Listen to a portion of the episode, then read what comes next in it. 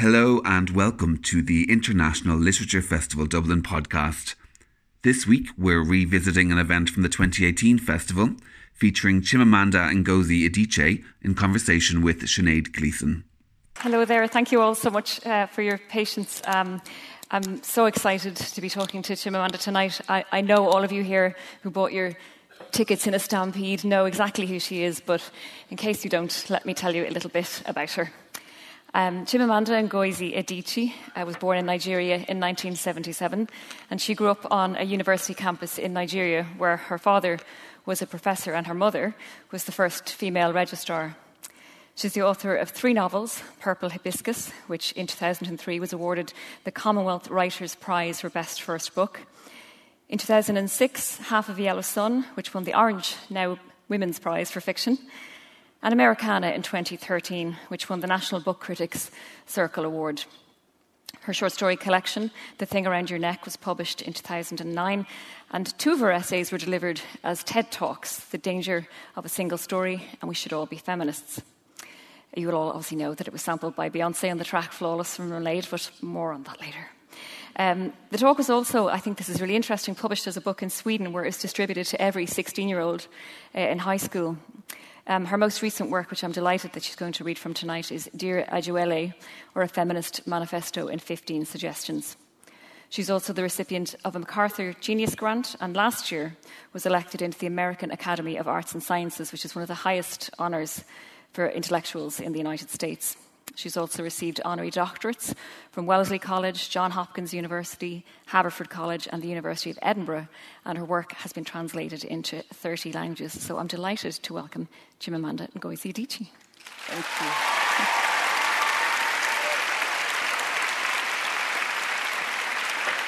So, welcome to Dublin. Thank you. Um, I want to kind of, if I may, be slightly old fashioned and chronological about it and go quite kind of back to the start, if you like, one of the things that I knew about you anyway, but now I get to ask you in person, is that you actually started doing with medicine in college. So, what was the moment where you kind of made the leap, or there was a trigger, and you kind of went, "This isn't for me. I think I'll do something else." Um, I think I knew, even before I went to medical school, that it wasn't for me. Hmm. But I went anyway. And before I go on any further, I just want to say thank you all for being here. It's Lovely to be in Dublin. Um, thank you. Thank, thanks for turning out. It's, it's, it's always nice when people actually come. So thank you. it helps. it helps. And I'm happy to be here. And I, I've been writing since I was old enough to spell. I knew that writing was what I wanted to do. But I also grew up in a very um, ambitious, sensible, educated, middle class Igbo household which meant that you needed to earn a living. You had to be sensible, and writing just didn't make sense. and, and when you do well in school, they tell you you have to be a doctor. So I went along with it, and I had it all planned out. I was going to be a psychiatrist, and I was going to use my patient stories for my fiction. and because I thought if I'm going to be a doctor, I might as well make it work for my fiction. Right? Yeah. But one year in, I just knew. I, knew, I thought I could. I, I, thought I could, you know, go through it and just keep writing at some point. But I just couldn't do it. Yeah. I just, you know, you. I think it was maybe a, a semester in, and I'm writing poetry at the back of my notebooks, and I don't fundamentally care. Yeah. I think medicine is, is noble. You have to care. Yeah. yeah. You've just reminded me of the, the, the great Fela Kuti. I think all his family were doctors as well. They were all medical mm. people. Um, when you were getting interested in writing and you were reading, what kind of stuff were you reading? What kind of books were you finding? And again, this, maybe there's something we'll talk about later about not mm. seeing yourself in the work that you were mm. reading. When I was mu- when I was um, when I was much younger, I read children's books that were not about Nigerians or Africans, and I think this is true for most African children that we don't see ourselves in the in the children's books we read, um, and so we grow up thinking that literature is something in which white people do things and when I started writing at a very young age, I was writing the kinds of things I was reading. So I was writing about white children playing in the snow. I had, uh, at a time when I had never seen snow. Yeah. Um, and I, I didn't think that books should have things like gari, the foods that we ate, and rice and yams. I thought books had to have cucumber sandwiches and that people had to drink ginger, ginger beer. beer. And yeah. so that's what I did. and Um, and actually, until I started reading African fiction, and, and the number of there's a novel called The Dark Child. That's the English translation. Sometimes it's translated to The African Child by Camara Laye, who was from Guinea, and it's it's this sort of very beautiful. Um, nostalgic account of a, of a young African boy's childhood. And I remember reading it very young and just finding in it something that resonated with me. It was still exotic because it was village life, which was not my life, but still, it, the Africanness of it touched something in me and I think gave me a kind of confidence. And then I went on to read Chinua Achebe and Flora Nwapa and, and just a wide range of African authors. And I, and I like to think that doing that gave me permission. Yeah. Because he made me realize, you know what, your life as it is and the life that you know is very worthy of literature. But at the same time, I loved those English books I read. Right? I, Yeah. I adored Enid Blyton. Yeah. Absolutely loved the Famous Five. And you were a big Mills and Boons fan, which I. Oh, when I, I think when I was, and it's nice to talk about Mills and Boon, especially in Europe, because, Yeah. because in the US people are like Mills and Boon, but here people know what I'm talking Yeah. about, and you know how there Yeah. were the different kinds. Yeah. So there's Mills and Temptation, where you saw a, where you saw a bit of breast on the cover, and the woman was like that, right? And then you would read it, and you didn't want your mother to see you reading it. I read, I think, every published and Boon book by the time I was 14. All of them? I really think so. I went through those things really quickly. Okay. But I like to think that even then I recognized something ridiculous in them. You know, in the way that you can enjoy something but still Yeah. realize that it's bullshit. that, I think that's how. And, and so I've always loved the idea of the, long, the love story, which is why I think a lot of my, a lot of my work is about love. Yeah. But I've always wanted love stories in which the woman also has agency. Yeah. Right? Where it's not that she says, no, no, no, then he drags her and then she And she's beating on his chest. Yeah, yeah. you know, I'm thinking, you know, she has her desires and her Yeah. needs, and she can articulate them. Yeah. Wh- When you came to write Purple Hibiscus, and you were quite, I mean, you were quite young. You were working on that in your early 20s. I think you were mid 20s when it was published. How did you feel about writing it at that age? Did you feel fear? Did you feel free? Did you feel ready? How did you feel about that book? Um, did I feel well? I think because I had written before Purple Hibiscus, I'd, I'd written this very thick novel, which was terrible, and which was which was also not sincere. So I had been in the U.S. I had decided that I wanted to be published in America, because my first book actually was published in Nigeria. I wrote a play and was published in Nigeria, and so in the U.S. I'd done the research and I read all the contemporary books that were out at the time, and many of them were sort of the immigrant story, where people come from, you know, India, um, China, Japan, and they, f- they fall in love with America, and America sort of becomes this culmination of everything that they imagined. And so I wrote that. I just inserted Nigerian characters in place of the Chinese and the, and the, and the Japanese. And, and it felt very false because that wasn't the story that was calling me, but I felt that this was the story that would get me published. Yeah. And I sent it off to agents and publishers and got rejection after rejection after rejection. How did that feel? Terrible. I felt, I remember my first rejection. I was,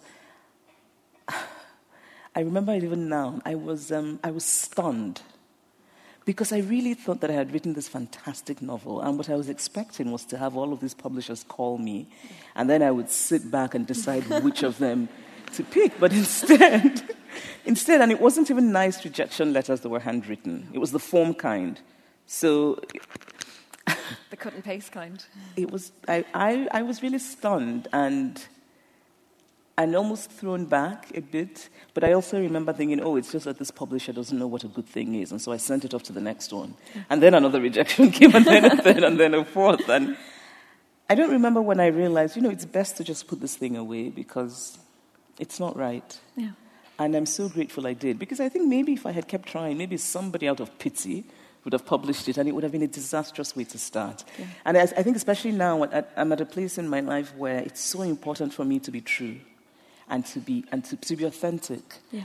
And, and that book was not authentic. And so I put it aside. And, and, and even then, Purple Hibiscus was sort of in my, in my body. It was calling me. I had left home. I had been in the US for maybe three years at the time.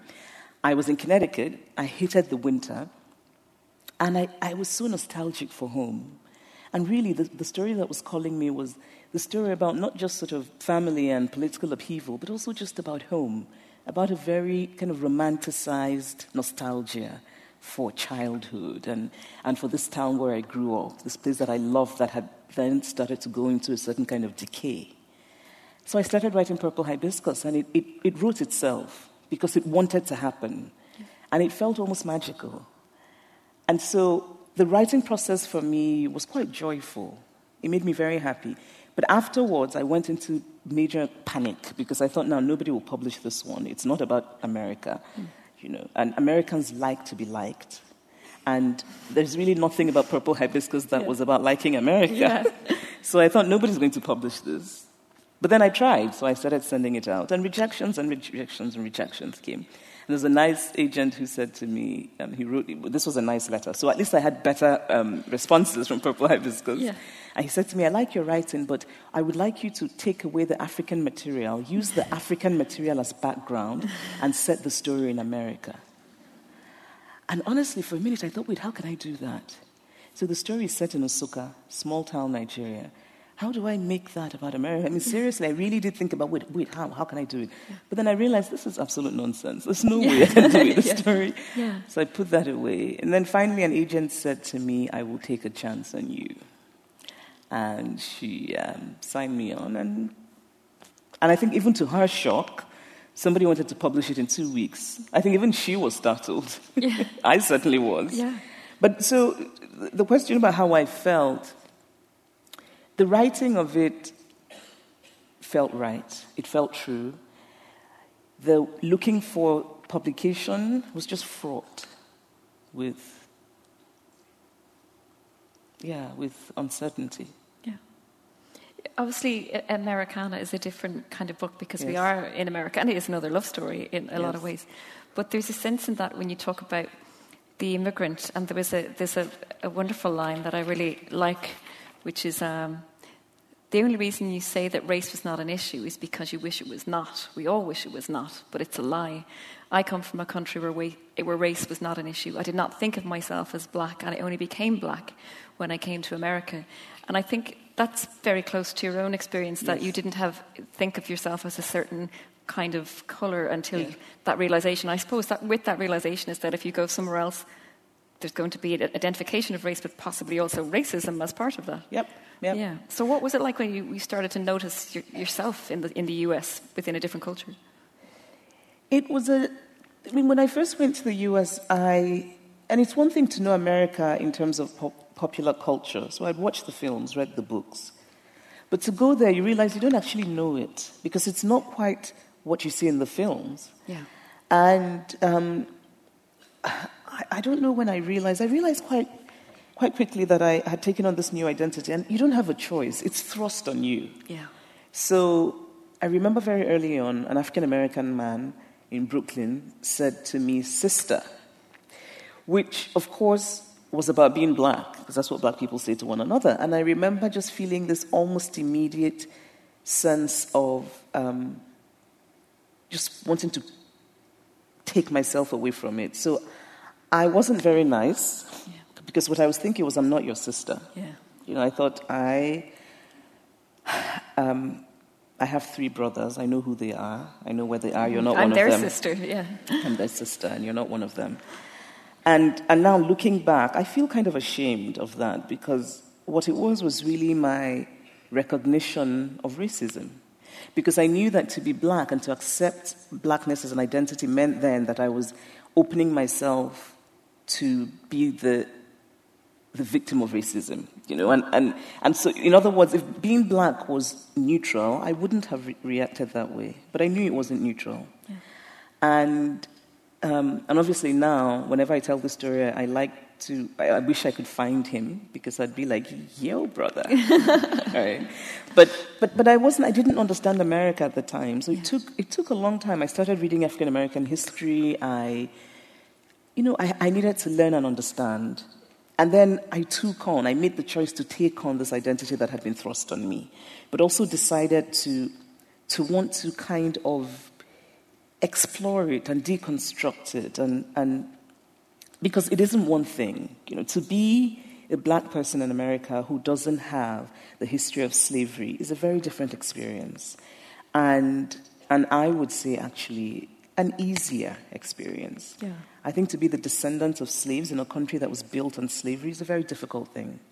And I don't think America has really faced its, its, the, the fact that really that, that at its very founding was racism. It's not something that really has been faced in the US. And so for me, writing Americanah was partly about wanting to write about race in a way that one isn't supposed to write about race in a novel, which is directly. I think that, that one of the rules of um, literary fiction is that you're supposed to embrace such ideas as nuance and complexity, and, and often those are ways of remaining comfortable, Yeah. not being uncomfortable. Yeah.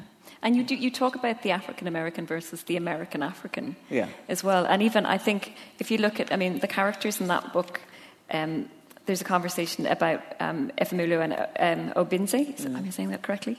Um, that they have left in that they're, this idea of the, the good immigrant, when, you know, Nikesh Shukla talks about the good immigrant, then, that they're not fleeing, you know, starvation or famine, they're, they're fleeing something, at one point, the oppressive lethargy of choicelessness. Um, what is it about their experience? I mean, people make assumptions, and I think it's, it's uh, often more immediate when you look a certain way. I mean, the Irish have been the immigrants of the world, but they were also good immigrants because they looked a certain way. Yeah. Um, and what is that? What did you want to say about that in this particular novel? Because they're, they're, the things that they're grappling with, they're the things that most people are grappling with, Yeah. but it's within a framework Yeah. of race as well. I mean, so when I was writing American, I knew that the, the African immigrant story that most people are familiar with is the story of the African who's fleeing war, extreme poverty, disease, and also often meant then that the response to an African immigrant was immediate pity. But that's not the story I know. And, and the people I know, that's not their story. And I felt that there was a kind of invisibility to the, to the other story of the African that, that is, and not even just an economic migrant, but just a person who dreams of something more in the way that human beings have dreamt for, you know, thousands of years. Mm. And that kind of feeling that I don't have many choices where I am, and there's, there's something more out there, right? That idea that there's, you know, there's, that, that life is more interesting on the other side. Whether or not it is doesn't matter. It's that you think it is, and so you want to go. And, and so I wanted to tell that story, and also to tell the story of, of Africans who, in their countries, are sort of, you know, middle class and have certain privileges, and then make the choice to leave, and then come to, to the UK, to the US, I'm sure even to Ireland, and suddenly they're cleaning toilets. And what it does, because in some ways that's the only thing that you have access to, at least at the beginning, Yeah. and what it does to you and to your sense of self and um, and to your relationship with other people.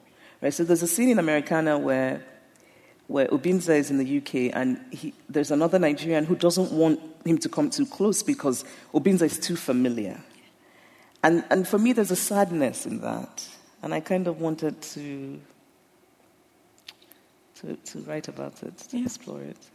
Um, we, we're going to definitely get a reading in a moment or two bef- uh, from Ijeawele, but I, before we go into that, I love the idea that um, you said that when you were 14, somebody used the F word to you, F word being feminist.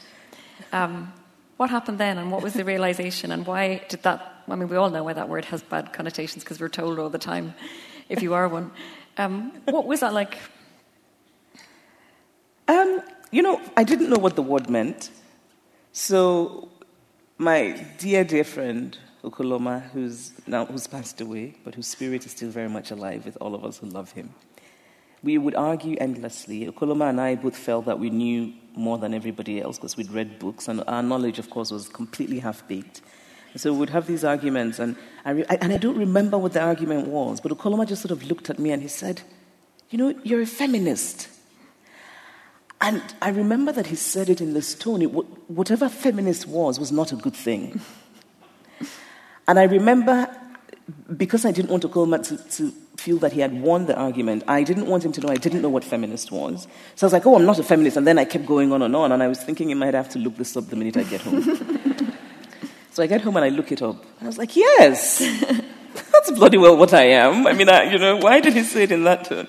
And I think that's, that was really my first sort of, um, that was my first meeting with the word feminist, which You know, it's now a word that haunts my every waking. Yeah, minutes. yeah. I mean, it's a word that uh, it, it, got very buzzwordy for a while, and then also when people hear the word, there are, there are lots of negative connotations, which is Ah. that it's that it's it's white and it's white middle class women, and it's it's whereas it's meant to be a much more intersectional thing. Um, That, but but yeah. that's the thing that happens in the West. Yeah. Right? Yeah, Where for sure. in, in Nigeria, the connotations are different, equally negative, but different. different. Yeah. It's that you're looking to destroy marriages. It's that you're angry. It's that you're terrible. It's that you're arrogant. It's that you're. It's all kinds of things. Yeah. In the West, what I find interesting is that idea somehow that. Um,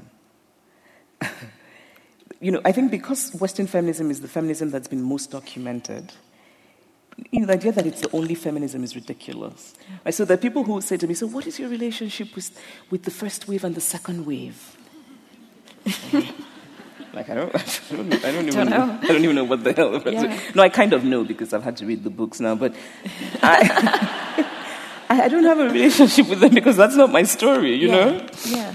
It's more lived experience than academic experience. Yes, yes. Yeah. But I, but I also understand that there are many women in the West who are black and who are Asian and basically who are not white who for a long time felt excluded because sort of when, when feminism was talked about it often meant white middle class women while you had all these women who were black asian you know whatever other race who also had these issues, but somehow weren't part of the narrative. Right? So I kind of think that the criticism of, of Western feminism, that, that, there's, that, that it's valid, it's valid criticism, but also sometimes I feel that it can become. I mean, I remember reading a review of a, a book written by a white woman, and the criticism in, of the book was, oh, it's just about a white woman's experience.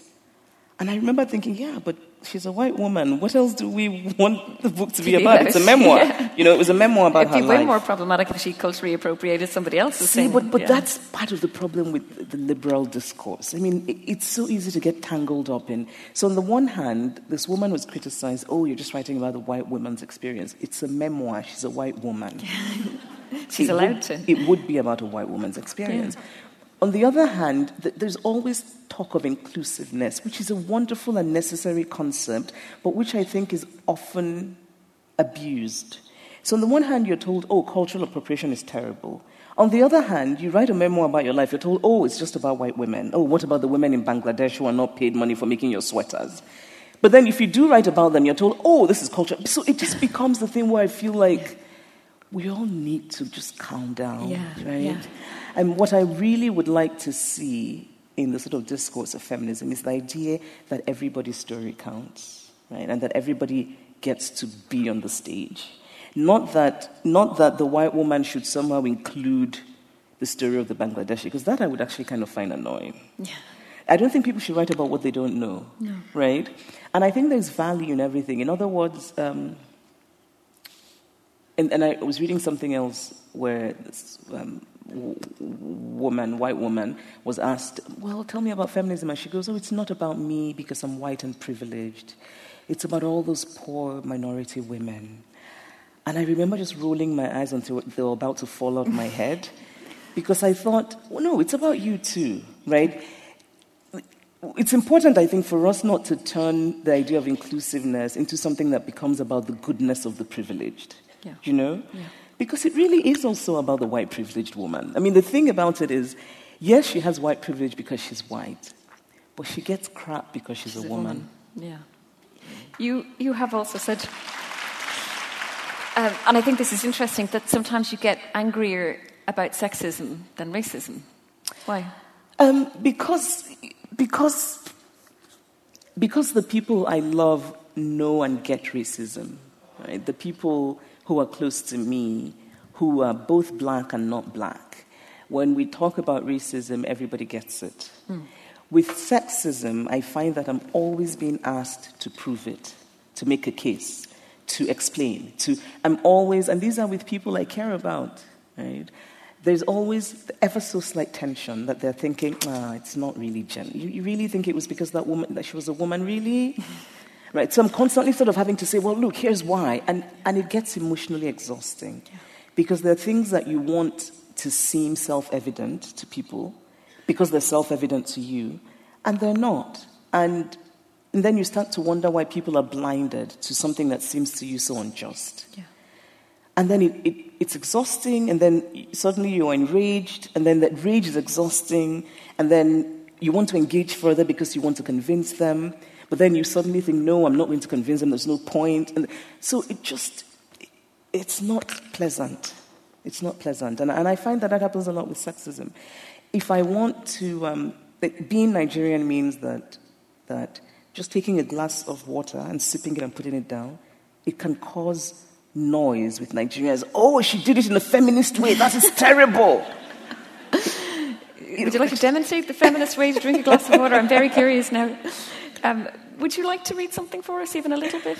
Um, yes, yeah, so yeah. I'll read from Dear Ijeawele, which is I'll crack open the water for you. A, a long email I wrote to a friend years ago, which has now become a little book. And it's called Dear Ijeawele, or a Feminist Manifesto in 15 Suggestions.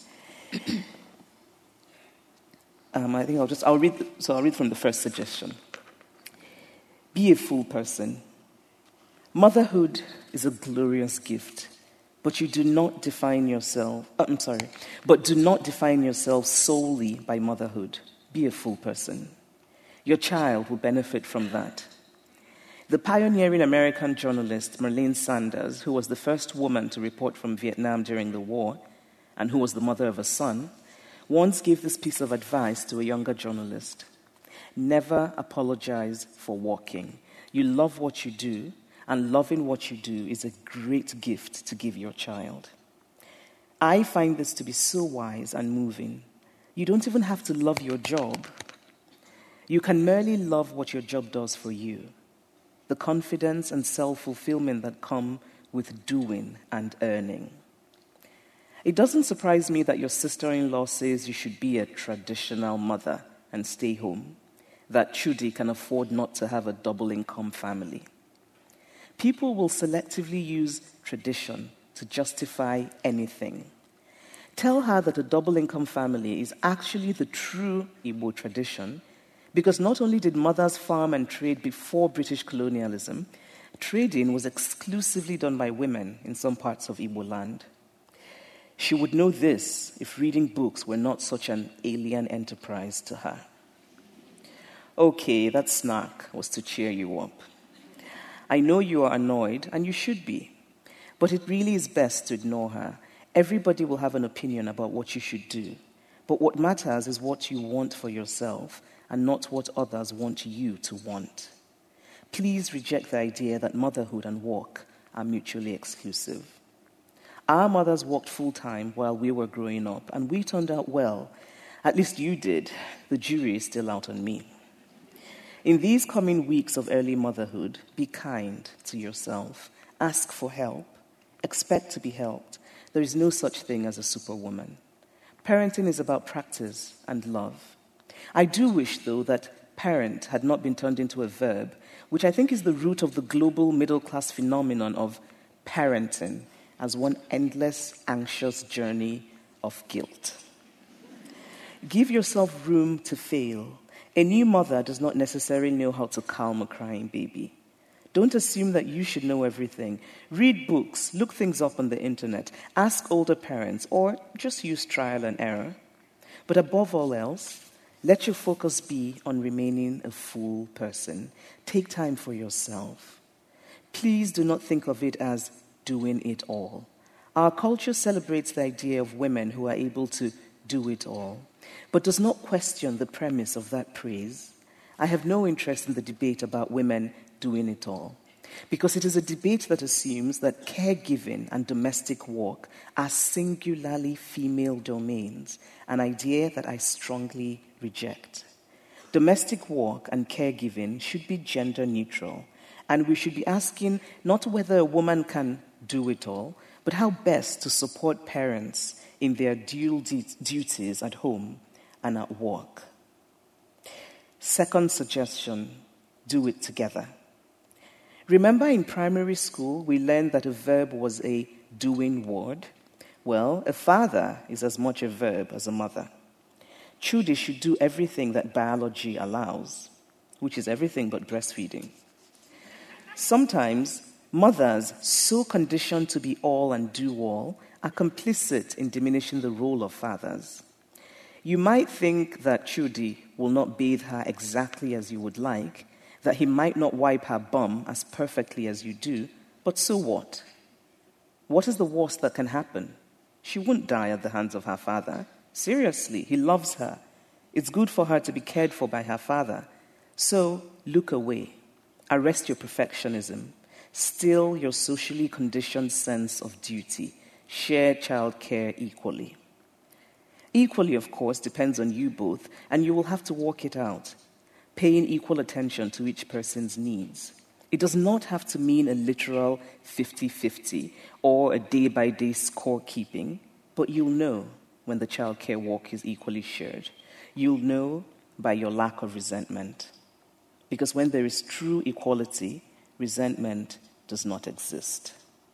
I think I'll stop there.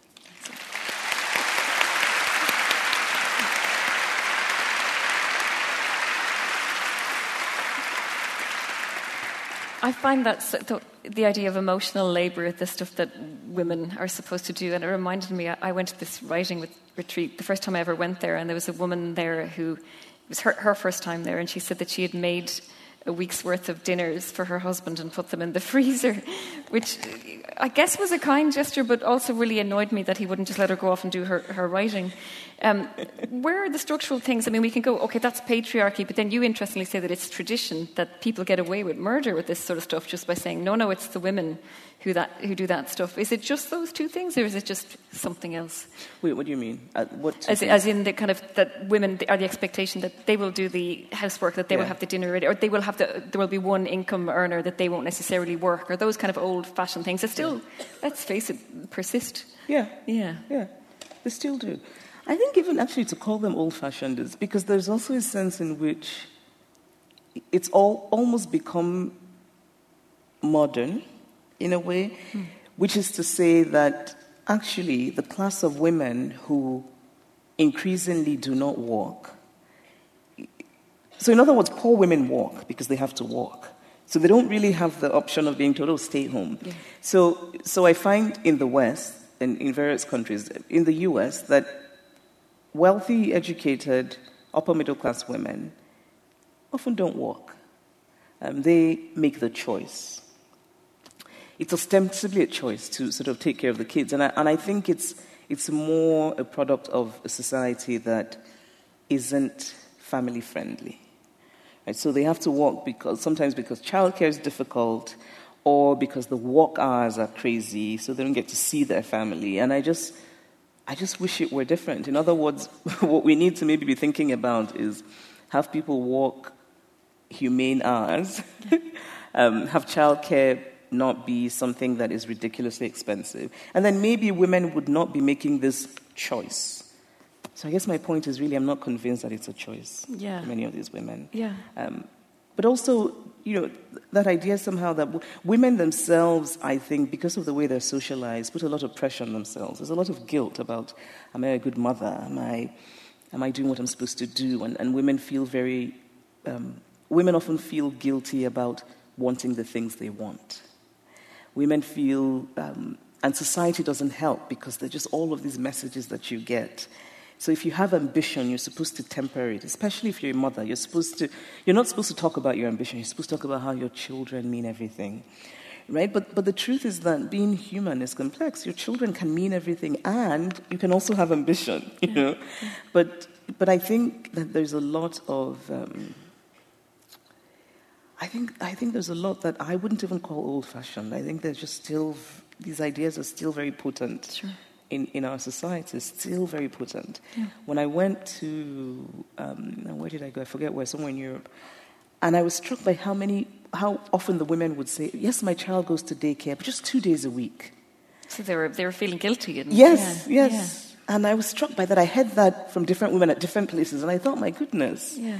um, how quick they were to add that, because I could sense that it was to forestall judgment. And I thought, you know, it really, we, we, should remember that wonderful title of that wonderful book by that wonderful woman. It takes a village. Yeah. It really does. And, and of course, my being African means that literally I come from a tradition in which it took a village, right? Um, and, and now I want to create that village. So having a child, I have a two and a half year old, and, and in many ways, I find myself you know, despite being Madame Feminist of the world, I do find myself sometimes being confronted by that sense of guilt where I, I changed things in my life because of my daughter. I made changes that I, I, chose to change, right? But I, but I knew that it was important for me to remain a full person because I wouldn't be a good mother if I wasn't a full person. I couldn't then stop doing the things I was doing. I couldn't, you know, I couldn't stop doing the things I was doing. I couldn't, I wouldn't stop, for example, travel. But what I would then do is you know, I would say to people who are asking me to come, look, I can't stay longer than two days. Partly because I don't want her to like her father more than me. Really. That's, that's really what this is about, right?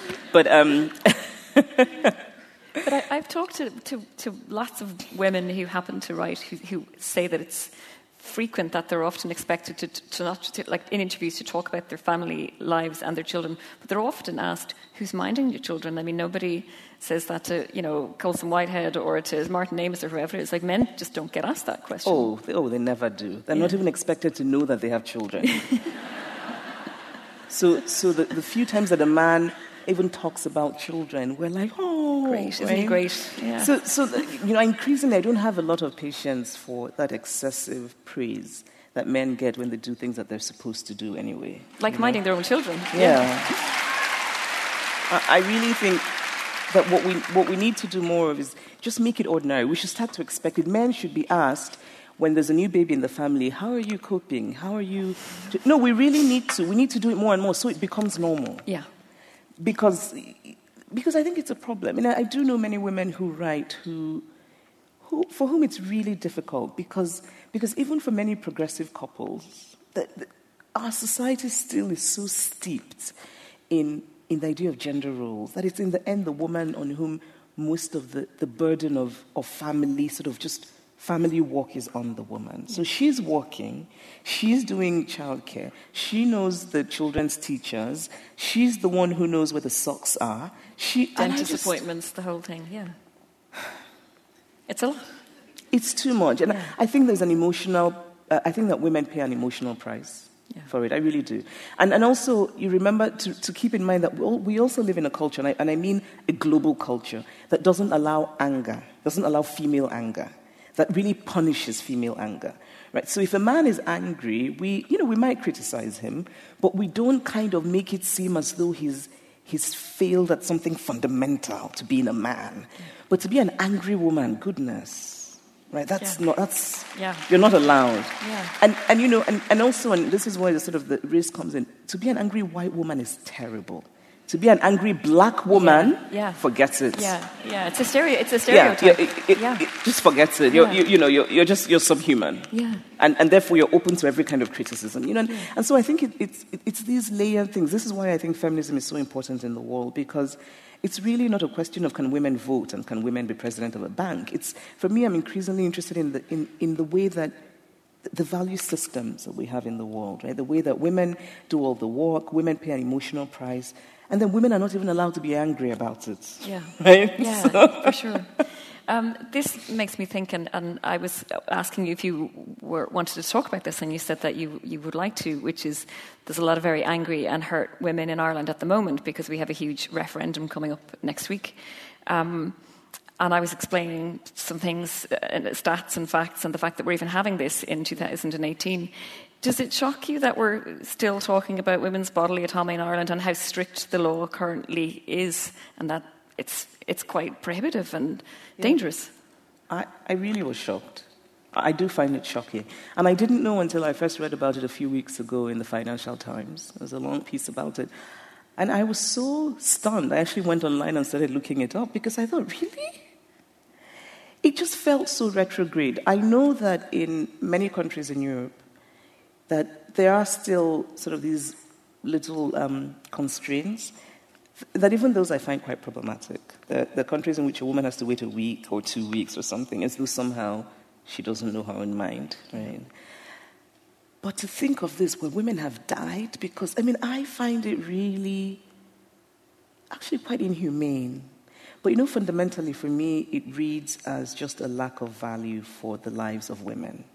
Because, because you know, but it's true, because there's, and I think we, and I think that things about the debate that I sometimes find um, just really sad. In, in the US, it's similar, where when people talk about abortion, there are two sides that are screaming at each other. And I just think the first fundamental thing to remember is that nobody enjoys abortions. No.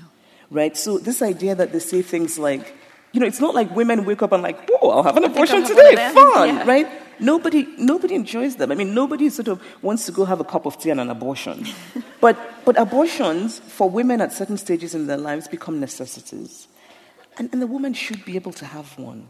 And I think this sort of conversation when people say, oh, um, indiscriminate, people are going to run off. I mean, it, and, and I also think, you know, there's a difference between a dependent life and an independent life. Right? And when people, people will use scripture, and, and I found myself at some point during the debate in the US sort of going to examine scripture, and I found a bit in Exodus that you can use to make the case for a woman's right to do something with her body. Do you want me to tell you that bit of, Go of on, go. scripture? For, I'm, I'm, I can't wait. No, I won't tell you that bit because that's really not the point. I think the point, Yeah. I don't think, I think it's really a point about human rights. I don't think that we necessarily have to use religion. And I think that people who don't want to have abortions don't have to have abortions. That's right? the crux of it, yeah. So, so that, I mean, we should let people who want to have them and people who don't want to shouldn't have to. But we should also, I think, in general, what we need in the world is just to grow a culture where we value women. If we valued women as full human beings, we would not be having the debate that you're having in Ireland today. For sure. We wouldn't. Well said. Um, so much of this book is about the, the, the values that we try to instill, that we, that we need to instill earlier and earlier in young girls so that they don't pick up the learned behaviour or the, you know, to be likable, to be nice, to please men. Um, there's a, a wonderful line in it which is um, we teach girls to shrink, to shrink themselves, to make themselves smaller. We say to girls, you can have ambition, but not too much. You should aim to be successful, but not too much.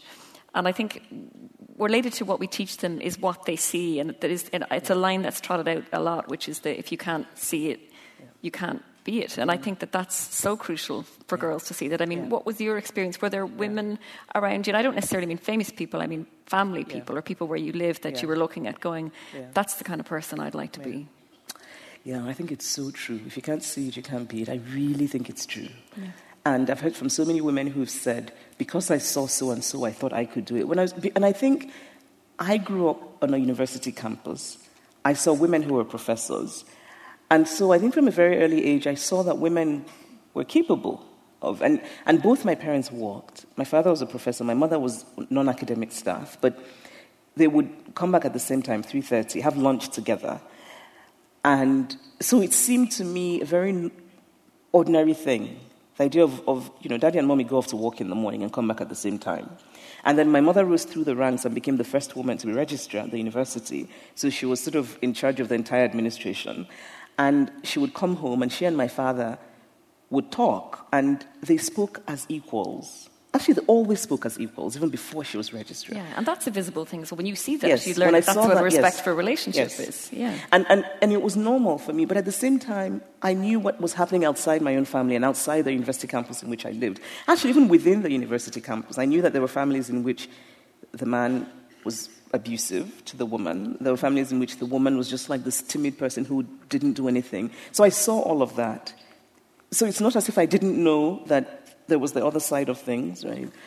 But, but growing up in the family that, that I, growing up with my parents, I, I think that probably really um, helped me. But you know, I also just think that I have my great grandmother's spirit.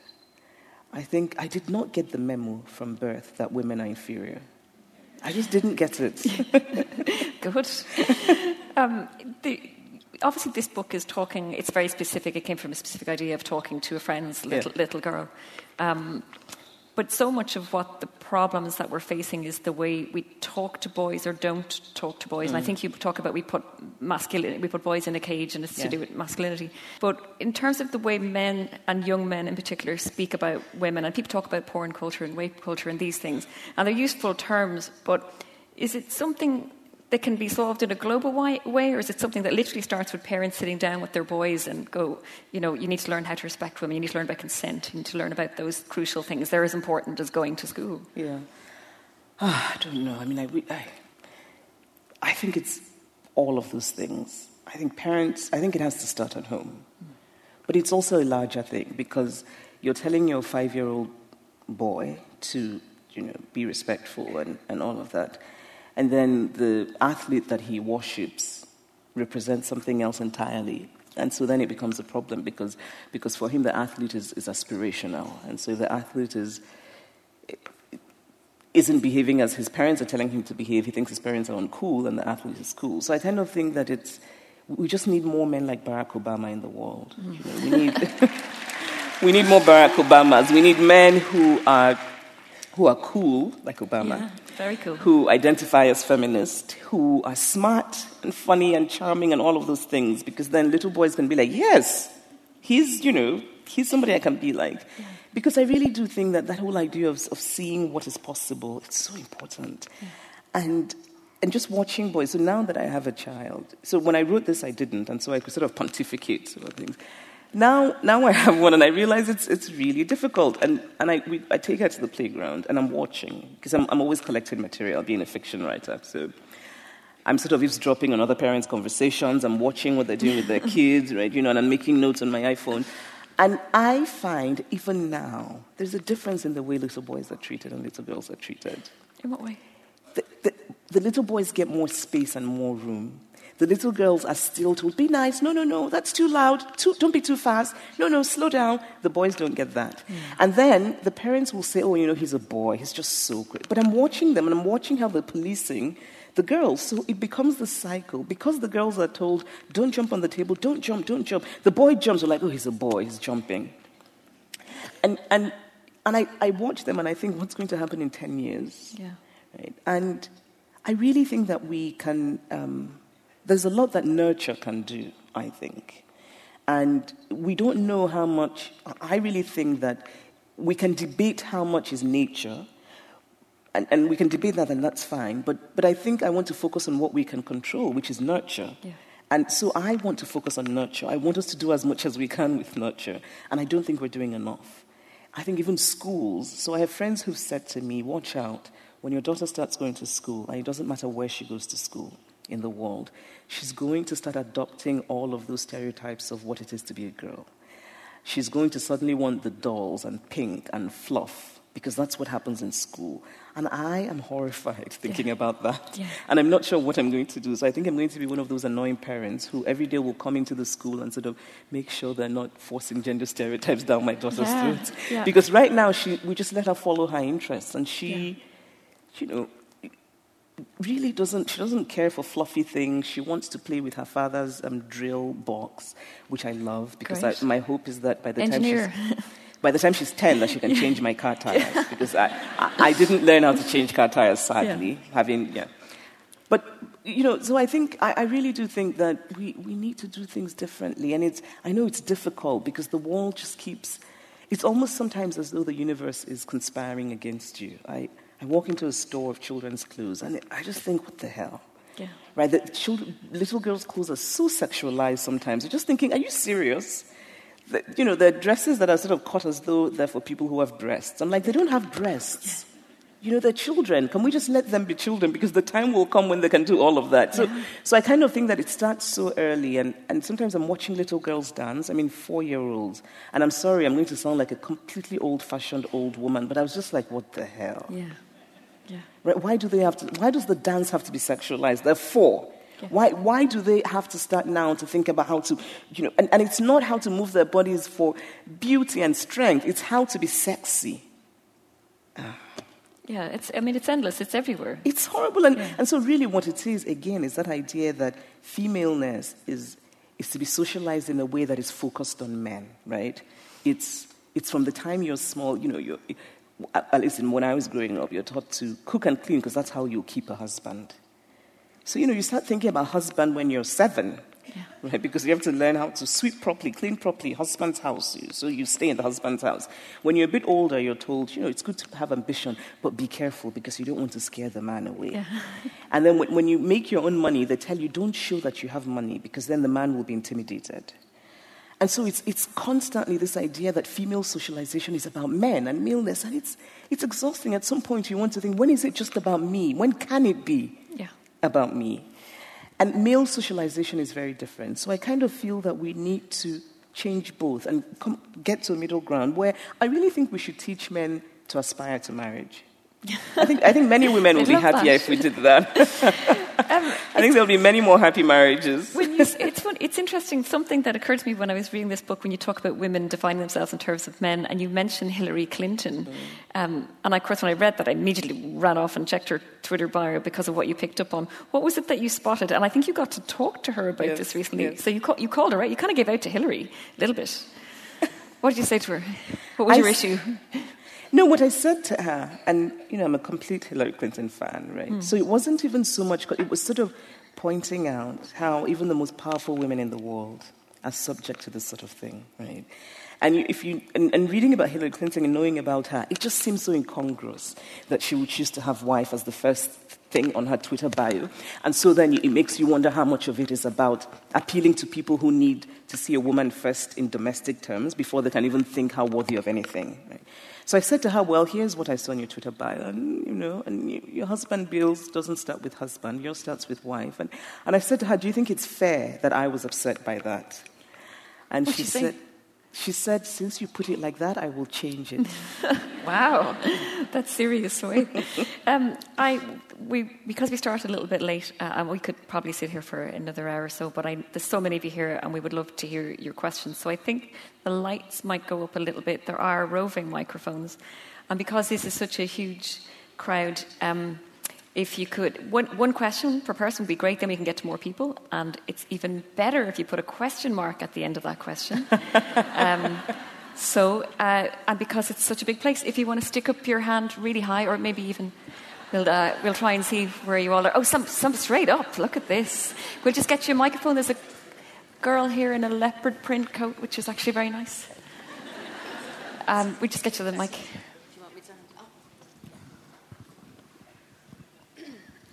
Um, yes, so I do have a question, and there will be a question mark at the end. But I did want to point out that John Banville, amazing Irish writer, of course, everyone here knows him, he wrote a beautiful article about his daughter who invited him to the beach one day to build sandcastles, and she was six.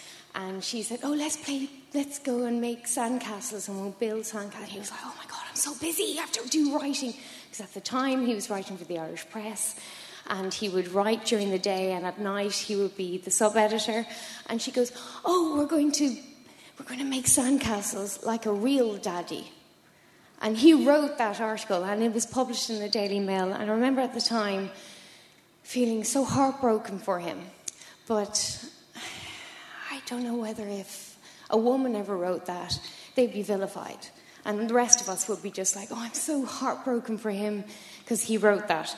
But uh, there is a point, there is a question mark, I promise. So, um, when you were talking, Sinead, about. Um, by the way, I love Sinead as well. it's okay, we all do. Anyway, uh, so when we were talking about women and you know feminism and all that, one thing that I did talk about when we when I did think about with uh, you know middle class women and I I don't want to speak for everyone here, but the vast majority, from what I've seen, we might possibly that, be that way. Working class women, like if we're looking at the suffragette, women, uh, suffragette movement in the UK and in Ireland, they were working class. Uh, there's so many campaigns in the UK and in Ireland that have been working class. Where's the working class women's voice in this area? And you yourself, you know, you had a quite a privileged Nigerian background. Is there a championing across the world to get that voice out there rather than just, you know, I'm not, I'm not an echo chamber. All of us are seeking other voices, but it is important to see outside of ourselves. Okay, sure. So that's the question mark. That's oh. the question mark. Where is the question? Mark? Yeah. is, is, it that you want to, see, to see outside of ourselves? Yeah, more working class, more diversity, more underrepresented people, I guess. Yes, I think I said something about thinking it's very important to have every to have everyone be able to come on the stage. In other words, what I have a problem with is the idea that one person should speak for everyone. And it seems to me often that when people are talking about inclusiveness, that's what they mean. And I just don't find that to be convincing. I'd rather hear the stories of people from the people themselves who are going through those experiences. But what I cannot tell you, because I'm not a working class person and that's not my background, so I'm not going to sort of sit here and tell you, here's what the working class story is. But I can tell you that in Nigeria, for example, there are women, working class women, who are fighting battles who may not call themselves feminists, who often actually will say that they're not feminists, but they actually are because they're fighting real battles. They're fighting battles about women's inheritance rights. They're fighting battles about ridiculous traditional practices against widows. They're fighting battles about, um, about, about wages. They're fighting battles about um, workers' rights. So they're there. Thank you. Another question? Um, a lot of questions. Uh, there's some near the front here, or there's somebody there. Okay.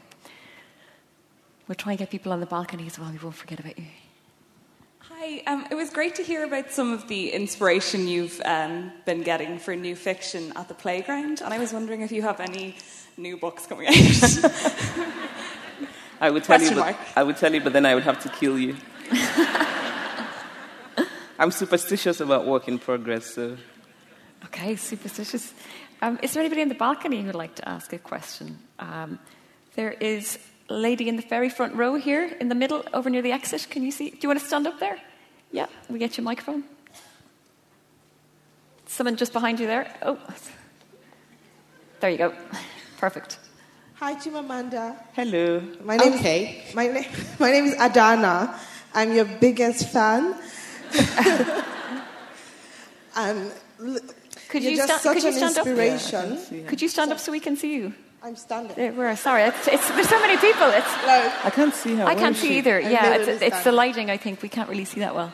Okay. Can you wave? Can you wave? Yeah. She's, oh, she's not. She's standing. Oh, okay, down here. Sorry. Oh, oh, oh okay. Oh, I thought she was up, up in the balcony. Has a microphone too. I think they Can did a double microphone thing. Okay, okay. shoot. No, I see you. I thought, we'll no, I just, you in a second. We thought you were up in the balcony. That's yes. Oh, You're next. I yeah, promise. I see you now. Hi. Okay. We see you now. Go for it. Okay, Chimamanda, I'm your biggest fan, and I love you so much because I'm Igbo as well, and your, my most favorite book of everything you've authored is Americanah because I could relate to Ifemelu growing up in Nigeria as well, which I did before coming here. Um, yeah, so I have to have a question. She's Nigerian. This is how we roll.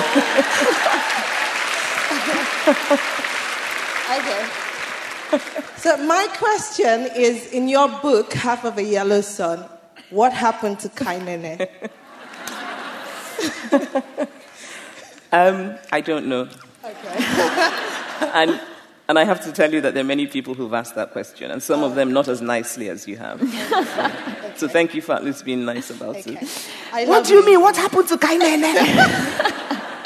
But you know, so at the end of the book, something what, what happens to her is what happened to a number of families that I found out when I was researching that book, and I found it so haunting that I wanted to try and and replicate that feeling in the reader. I wanted the feeling that I had hearing from families who you know, 25 years after the war, 30 years, we're still hoping.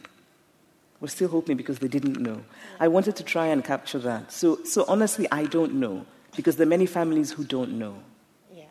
Okay. Thank Welcome you. to Ireland. I love you. Thank you. Thank you. Okay, um, back to the lady on the balcony. Go for it. Hello. Fine. Finally. Sorry to keep you waiting. Hello, Chimamanda. Hello. My name is Yemi Adenuga. Kedu. Odimma. Yay. There are loads of Nigerians sitting in this hall today, and I have to say, on behalf of every single one of us, we're utterly proud of you. Aww. Thank you. And like we would say in Nigeria, you're repping fantastically. so, my question now, a lot of people, a lot of young ladies, and of course, older ladies follow you because they believe in what you stand for and they totally trust every single word that you say. Uh, there's been a statement that's been attributed to you about marriage that um, you've said in times past that marriage is not an achievement. And I would love for you, the people who know that I love you have asked me that question because they know that I believe in the sanctity of marriage and we're like, hey, there you go, your girl is saying marriage is not an achievement. So what do you have to say about that? So um, I would love for you to, first of all, you know, let us have an insight into what you think an achievement is, mm-hmm. and then where you're coming from in terms of marriage not being an achievement. Right. So I want to ask you if you think marriage is an achievement. I love that question. okay, from my point of view, I totally think marriage is an achievement. The reason being, not everyone is going to get married. The same way, not everyone is going to have a degree, not everyone is going to have a PhD. So, for people who do not have a degree, it will be unfair of them to say that people who have a degree have not achieved anything. They don't have a degree because perhaps they don't want it or they cannot get one. So, it will be demeaning the achievement of a degree. Same way when you're married, if you're able to keep it and work, it's a lot of work. Being married and staying successful in marriage is as hard as getting a degree. Okay. Yes. So if you're able to make it work and you're successful even as a woman okay. and yet you can make your marriage work, I think that's an achievement. You know, you know, I'm sorry, I could not, I could not disagree more. And you know what? what? So what? And you know, there's something I'm struck by in your, what you said. You said to be a woman and to be a successful woman and still make your marriage work is an achievement. What you're really saying is that it's an achievement to manage a man's fragile ego. That's really what. No, but that's what it is. Because because otherwise, because here's what. Because otherwise, it shouldn't be. Why why should being a, successful woman and then making a marriage work be something remarkable? Right? Because we realize that the way that the world is set up, men are not taught to aspire to marriage, women are. I think that's where there's a fundamental problem because it's actually women who increasingly define themselves in terms of marriage in, in, a way that men don't. And it's, it's women for whom keeping a marriage becomes so important and becomes a reason often to reduce themselves, to give up on their own dreams, to shrink themselves, all for, as Nigerians often say, for peace in my marriage. There are many women who've done things that their hearts don't really embrace, but they do them because they feel the pressure of keeping peace in my marriage. I think that marriage can be a glorious and wonderful thing. I think that marriage, when it's an equal partnership of two people who feel that, that each person's needs are equally important, I think is lovely and wonderful. I do not think it's an achievement. And the reason I don't think it's an achievement is because we live in a world that teaches women and girls to aspire to marriage in ways that I think can be very dangerous to women. I think because of that, there are women who have stayed in abusive marriages, there, are women who've died in abusive marriages because, because they don't want to feel the stigma and the shame of not having a marriage. There are women who make terrible choices because they want to have the title of Mrs. Somebody. And the reason they want to have that title is because society rewards you. And we know it's much worse in Nigeria where if you're single, there's just such shaming. There's such shaming. And it's if you're a single woman, not a single man. And and then when you're married, you're sort of lauded as though you've achieved something. I don't think you have. I really don't. I think that marriage is a lovely thing in the way that I think friendships are lovely, in the way that I think family is lovely. If that's the case, do you think having parents, having a loving relationship with parents is an achievement? That also takes work. Actually, perhaps even more work than I've done. I really, I don't. I don't think it's an achievement. Yeah. Um, we'll take another question, maybe somewhere down here at the front. I saw some hands. There's a girl in the third row here. Do we have a microphone up here? Do you want to stand up and we'll get you a mic? Try and get every section. This is such a big place.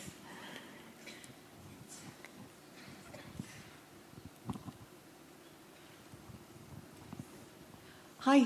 Um, you've written and you've talked about how to raise daughters as, as feminists. Um, I've got two sons, um, I'd like to know how you best think we can raise our, our sons, our boys, as feminists or how to support women as feminists? Oh, I think they should be feminists, not just support women as feminists. I really think that feminism is not something that's just for women. This is what I, I just, I don't. And here's why, because I think, you know, I also think that we feminists have to account for female misogyny, which is something we're never too comfortable talking about. Right? We often talk about misogyny as something that only men are guilty of, but women are misogynists too. There are women who just don't like women. Right? I, I think that misogyny is in the air we breathe in the world, and all of us are subject to it. And so I think we should raise boys not to think in terms of supporting women who are feminists, but to be feminists themselves, which is um, to think of women as equal human beings, right? Just to think of women as equal human beings. I, for example, if I had a boy, I don't, but I would expect him to cry. Actually, I would shame him if he didn't cry. um, I would never tell him if he fell down, if he stumbled and, and falls and he gets upset, I wouldn't tell him, oh, be strong, be strong. I would never do that. Um, for me, the strength that I would teach him would be more sort of strength of character, the strength to be courageous about speaking the truth, the strength to, um, the things I would praise him for would be things that show good character, not a performance of strength. Because I think a lot of that is hollow. I think there are a lot of young men who are just walking around performing something that's hollow and not true. Right? So I would really, I think, if anything, what I would say is I wouldn't think of boy things. Right? I wouldn't worry if he didn't like, I don't know, toy cars and boy things. He, he doesn't have to. That, you know, and, and um, I would buy him a pink T-shirt. um, would somebody over this side maybe like to ask a question? God, there's so many hands. Um, yes. Hey. We just get your mic behind you there. Thanks. Oh, sorry. Before I say one more thing, I just I was just thinking about it. One of the things I would really love to see more in men is to have to, we should give men and boys the language of emotion, because often from, I hear from so many women in relationships in which they're just pulling their hair out of their heads because men don't have the language of emotion. Sometimes I think they wish they did, but nobody taught them. In the way that women, from the time they're little girls, the sort of the language of emotion is something that, that everybody expects of them, and then they therefore grow into it. But men don't. And I, I would start very early to to teach little boys how okay it is to talk about emotion. And, and you know, there'd be very lucky woman who end up with that. that um, Go for it. I just want to say thank you very much. Uh, in my book club, your, your book was the first book we actually, actually read. So all the women are very jealous of me being here tonight. um, I want to say thank you for being a voice of people like me that grew up in a middle class family in Nigeria, not knowing that we're black until we come to Europe. And I can very much relate to your story about being called hi, as being, uh, someone saying hi, sister. When I moved to Germany 30 years ago, I was with my now husband, and a black American guy said to me, Hi, sister. I actually looked behind me. what? I said, Oh, hi, sister. And, oh, hi. And then a few meters, another one said, Hi, sister. But the third one, I'm like, Hey, I'm not your sister, okay? But yeah, it's, um, it's really amazing that you live all your life not knowing that are, people see you in a different way. Mm-hmm. And it's nice to read that in your story so I could explain to my friends mm-hmm. that, you know, I mean, Nigerians, yeah, we're proud because of our, of our history. But I always tell them there's nothing as good as knowing who you are. I don't go into a room where I have to prove who I am to others. Because when you go into a room, people, we all judge, people judge you. But I will not go around living my life having, having to explain to, my, um, to people who I am. And that brings me to my question, which is I've lived here for 30 years, but I still refer to Nigeria as home, even though I've only been home twice. And when I, in conversation, when I say, oh, I would like to go home, everyone look at me, home? I thought this is home. I'm like, yeah, there's something innate in us that, you, you know, when you connect to a place, you always see it as your home. So Dublin is kind of home, and Nigeria is home for me. You live in America now, and you live in Nigeria as well. I just want to ask you, with your experience, what is your personal opinion about what's going on in America now, the new America, the Trump America? Can you give your own personal opinion on that, please? Um, the only thing I can say is we don't have enough time. oh. And so I'm just going to say very briefly that it is temporary. So I wake up every morning, and I say to myself, it shall pass. Um, will. But you know, the idea of home, it, I think it's important to remember, I completely understand that we carry home, and often it's, it's not even a real thing, it's an idea. Right? So it's, sometimes it's your childhood. Because you go back to Nigeria, it's not the same thing that you left behind, right? And, and, and the Irish will tell you that because they're very good at leaving Ireland, but they carry Ireland with them. right? So the, I think that third generation Irish Americans who sort of still think that Ireland is really where their hearts are.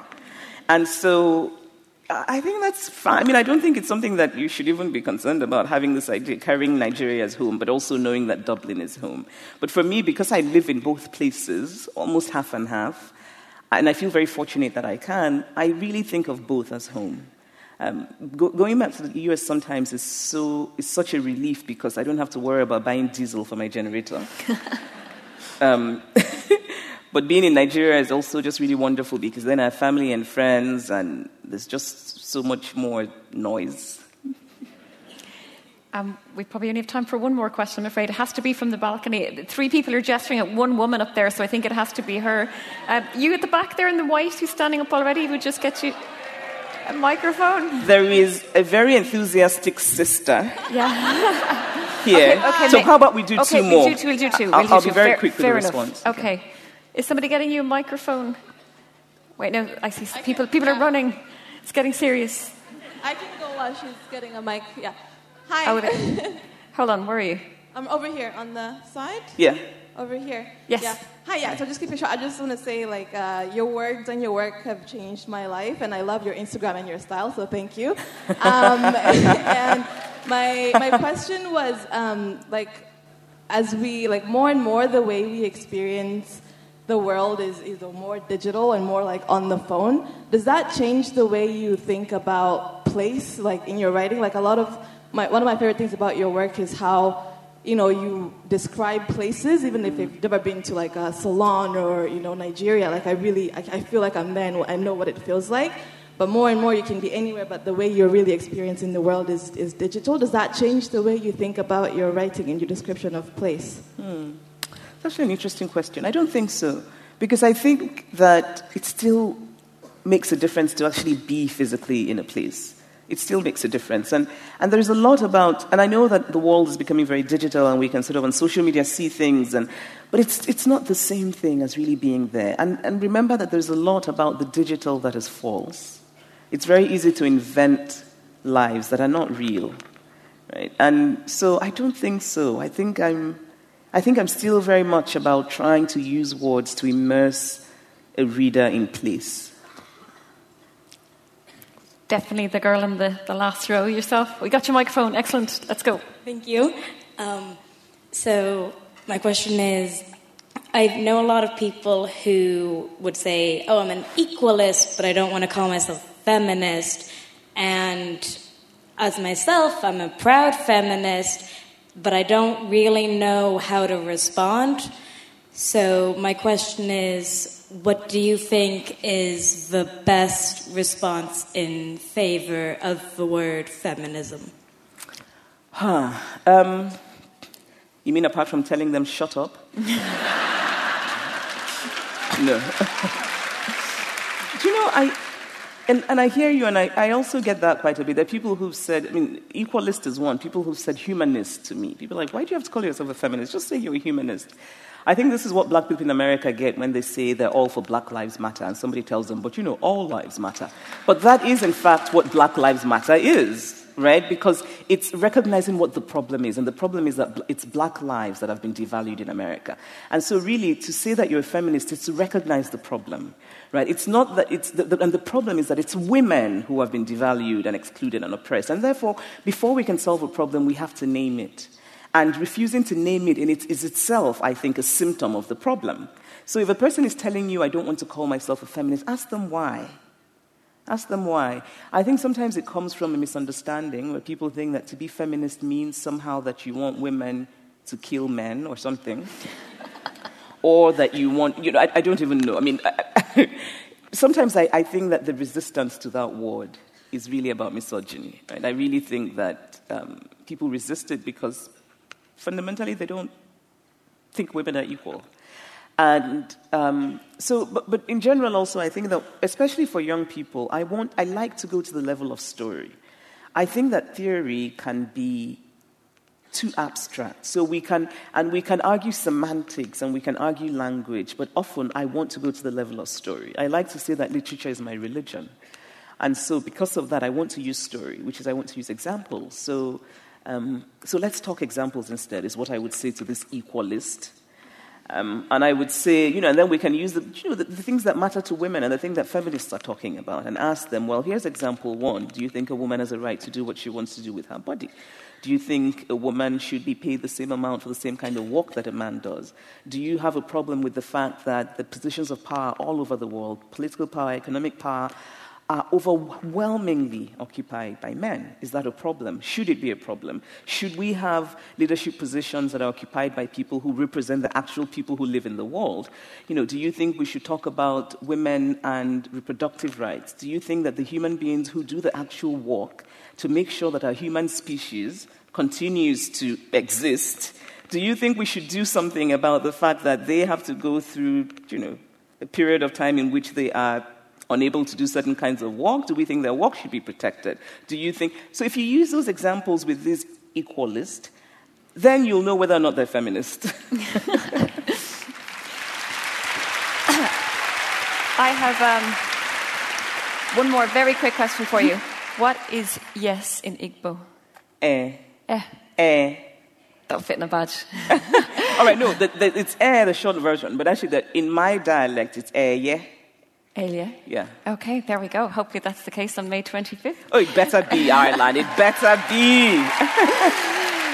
uh, thank you all so much for coming. Uh, thank you all to the festival, the volunteers, this wonderful venue, but mostly thank you to the amazing Chimamanda Ngozi Adichie. Thank you. and thank you, You're fantastic.